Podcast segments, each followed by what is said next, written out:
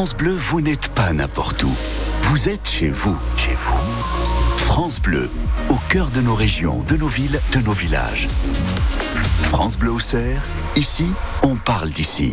Vous écoutez France Bleu, il est 8h30 et en ce dimanche matin, c'est la pluie qui nous quitte pas aujourd'hui. Il va falloir faire avec. Hein. Je suis désolé, c'est comme ça.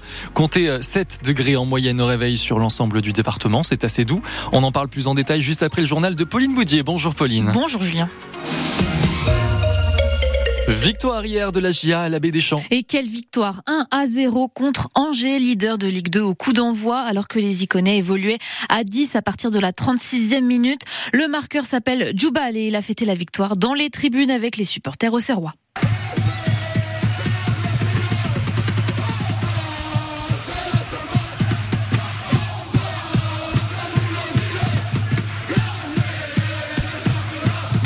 Cette victoire, la GIA passe première du championnat, place méritée car chercher avec le cœur et les tripes, dixit l'entraîneur Christophe Pellissier.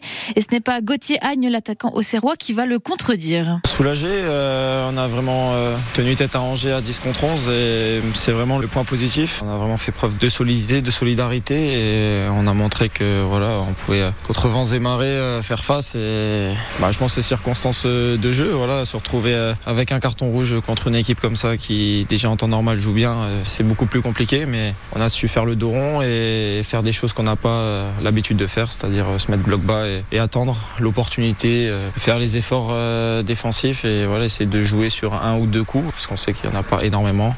Et voilà, sur un penalty, on arrive à, marquer. Après, il y a le résultat, forcément, les, trois points nous font énormément de bien vu la série actuelle. Donc voilà, ce soir, une première place, on est très satisfait. Et on débriefera tout ça demain soir dans 100% Agia. En attendant, le match est à revivre sur les réseaux sociaux de France Bleu Auxerre, sur notre site internet francebleu.fr et sur l'application ici. Une nouvelle mosquée pour prier plus sereinement à Sens. Les musulmans pratiquants ont pu découvrir pour la première fois hier ces deux salles.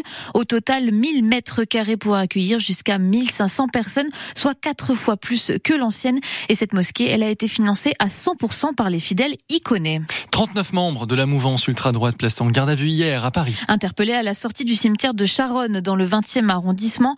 Les policiers les soupçonnent de vouloir commettre des dégradations dans ce secteur. Une quinzaine d'entre eux étaient fichés S. On vous l'a promis, promis sur France Bleu Auxerre, on va découvrir les secrets de fabrication des lunettes de Michel Polnareff.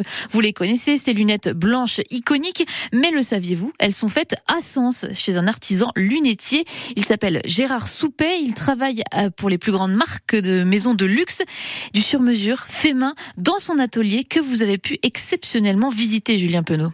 Avant de pouvoir les placer sur le bout du nez, les montures de lunettes de Gérard Soupé sont usinées au centième de centimètre près. Je découpe chaque tranche de lunettes à la demande. On va mettre la lunette en forme, faire les biseaux, faire les drageoirs. Ça va être fait manuellement. Donc là, la monture a été découpée. Trois semaines de travail pour façonner, poncer et polir des matériaux nobles, comme par exemple ici la corne de buffle importée d'Inde. C'est de la kératine. C'est comme nos ongles ou nos cheveux. On m'a demandé des lunettes euh, avec des cercles en forme d'oiseau. On peut faire énormément de choses, mais on ne peut pas tout faire. On réfléchit pour essayer d'être au plus près du projet de la personne. Et au sujet des clients, justement. Je fais la célèbre lunette blanche de Paul Naref. Elle est faite euh, dans nos ateliers. Ah, j'arrive, euh, oui, deux ah, heures de ça, route, donc Emmanuel qui est ah. directeur de la maison Mérovitz. On a une boutique à New York, une boutique à Paris, et puis on a eu Céline Dion qui a fait quelques lunettes pour elle. En fait, hein, il y a un savoir-faire, il y a une maîtrise,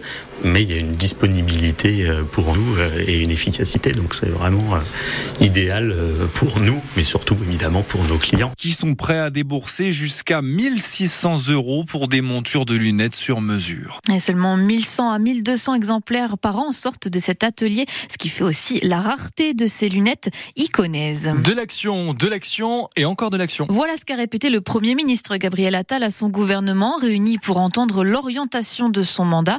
Chez nos confrères du Parisien, le Premier ministre affirme vouloir des mesures pour les urgences médicales, les progrès sociaux ou encore le travail distillé tout au long de l'année.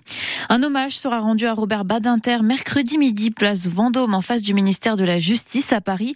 L'ancien garde des Sceaux pourrait même être panthéonisé. Connu pour être l'artisan principal de la fin de la peine de mort en France, il nous a quittés dans la nuit de jeudi à vendredi à l'âge de 95 ans. Un tableau hérité, un vase, un livre. Et si votre grenier cachait des trésors. Vous pouvez apporter vos objets qui vous paraissent sans valeur à la maison des brocanteurs d'Avalon pour estimer leur prix.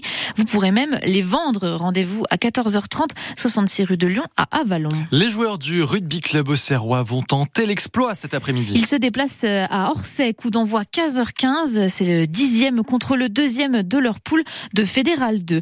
Et puis du côté de l'Agia Stade auxerrois, les joueuses entament leur douzième journée de championnat. Elles sont toujours invaincues. Elles affronteront Besançon chez elles en Franche-Comté. Coup d'envoi, c'est à 14h30.